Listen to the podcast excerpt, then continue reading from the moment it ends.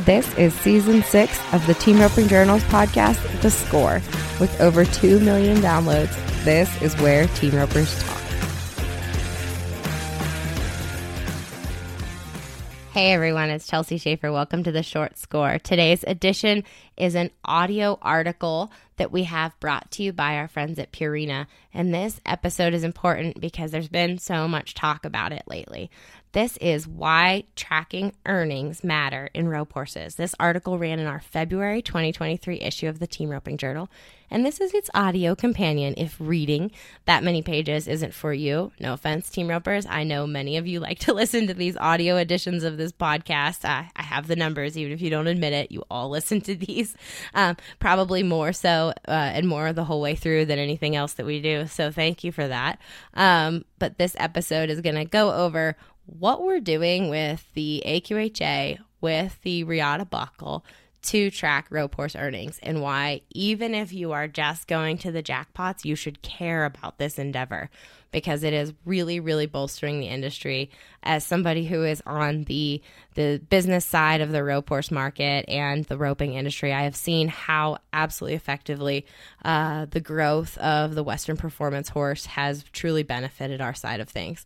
Uh, it's great for business. It's great for the well-being of the sport. It's great for the horse. It brings in more big pharma dollars as far as advertising goes because they are recognizing how much more ropers are putting into their horses. So there's more sponsorship money across the board in team roping. So we are so grateful you're here.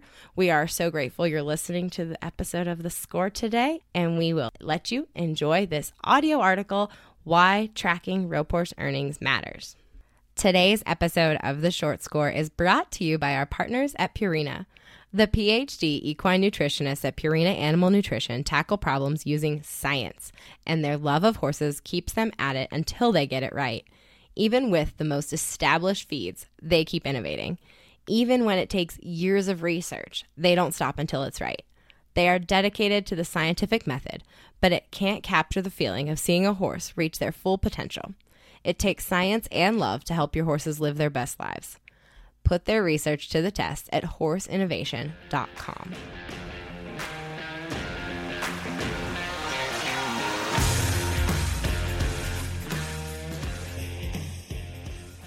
Formally tracking rope horse earnings is a relatively new phenomenon. Before the last 12 months, databases like the American Quarter Horse Association's Q Data could only track rope horse earnings at judge shows where pedigrees were verified by judges to ensure rampant cheating wasn't fudging the numbers. But in 2022, the AQHA teamed up with the Riata Buckle Stallion Incentive Program to infuse some $2 million into the recorded earnings of rope horses. And for the first time, the AQHA relied on this magazine's indexing of the horses the top 15 rode at this year's Wrangler National Finals Rodeo to funnel another 1.1 million from rodeo's big show into Q data, shifting the all-time earnings list dramatically for team roping horses. But who cares? Why should ropers care if this type of money is tracked on their horses? After all, they're roping for millions of dollars in Las Vegas and Fort Worth, and you can't ride papers, can you? Now, who's tracking what? As announced in early January and on page 14 of the February edition of the Team Roping Journal, the Riata Buckle Stallion Incentive is aligning itself with the Ariat World Series of Team Roping, the United States Team Roping Championships, the NTR, and the National Team Roping League to begin a program of databasing rope horse earnings, incentivizing ropers to enroll in the program with details soon to be revealed. Denny Gentry, operating partner of the Riata and original founder of the USTRC and World Series of Team Roping, established the alliance across the industry, from the AQHA to the Equine Networks, roping associations, and global event management software, almost by happenstance. Retired from running the Ariat World Series of Team Roping, Gentry was approached by Chad Buose and Lance Robinson, founders of Barrel Racing's $7 million Pink and Ruby Buckle programs, to help them start the roping side of their business. Buose and Robinson already knew what Gentry was about to learn. They energized the barrel horse breeding industry, and it exploded. Now, why? What's the unintended consequence of Gentry's endeavor? He talked to breeders, a lot of them, more than ever before. My phone starts ringing every morning, and they're explaining every day what a struggle it's been for them breeding rope horses, Gentry said and I'm seeing firsthand what they couldn't do and what they had to do to get recognition and to, to develop the bloodlines. They claw for a spot in the horse industry and for any respect and value as rope horse breeders. It sounds similar to what we had to do to get respect for team roping within the rodeo world. I'm amazed at how little I knew about such a critical part of our sport.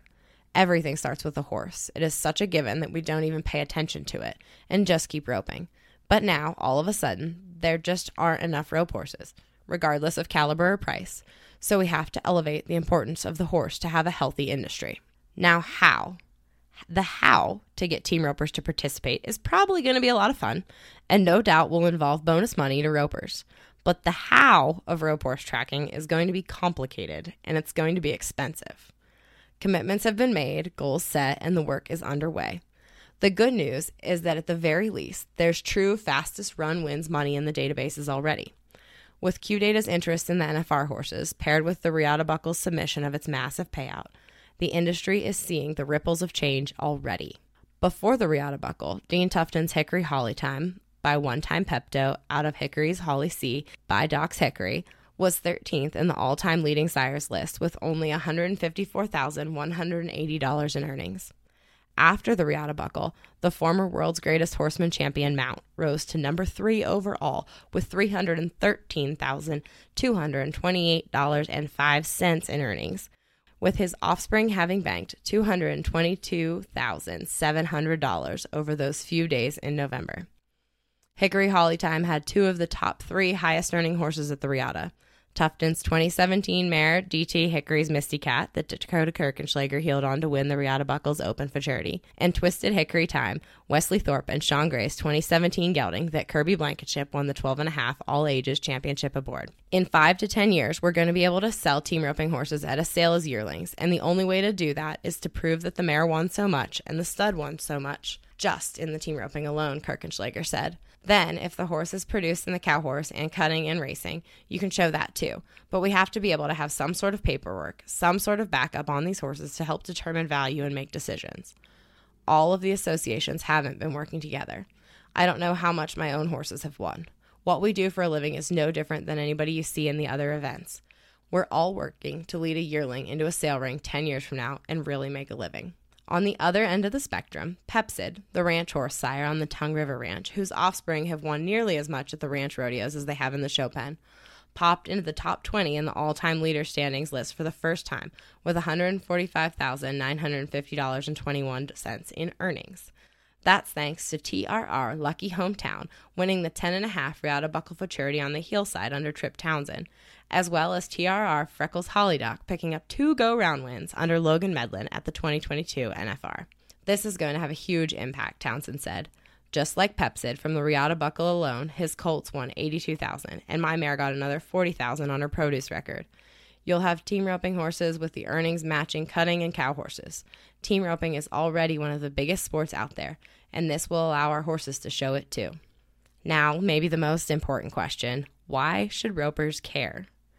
Roping has been the richest Western sport on earth for decades, with the Ariat World Series of Team Roping finale paying $16.1 million in December of 2022, with more than $100 million in payouts across the sport annually. The thing I like about this is it's not a horse show format, said Clovis Horse Sales Steve Friskup. Other credentials that don't have real cash value at true jackpots don't change the value of a rope horse in the sale. But if we can track earnings from a real live team roping deal, that will really make a huge difference in what we sell these horses for. The futurity programs, the Riata especially, have really changed the horse value already. It's really evident and it's making a difference. The Q data top money earner and top sires lists are only beginning to evolve.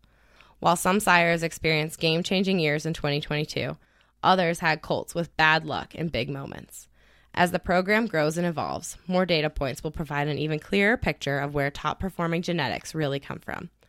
That information will fuel breeding and buying decisions for years to come. When you go to a sale and you see the cutters and the reiners with a hundred thousand in earnings, it makes more value for the breeders to sell the horses, the Pitzer Ranch's Jim Brinkman said.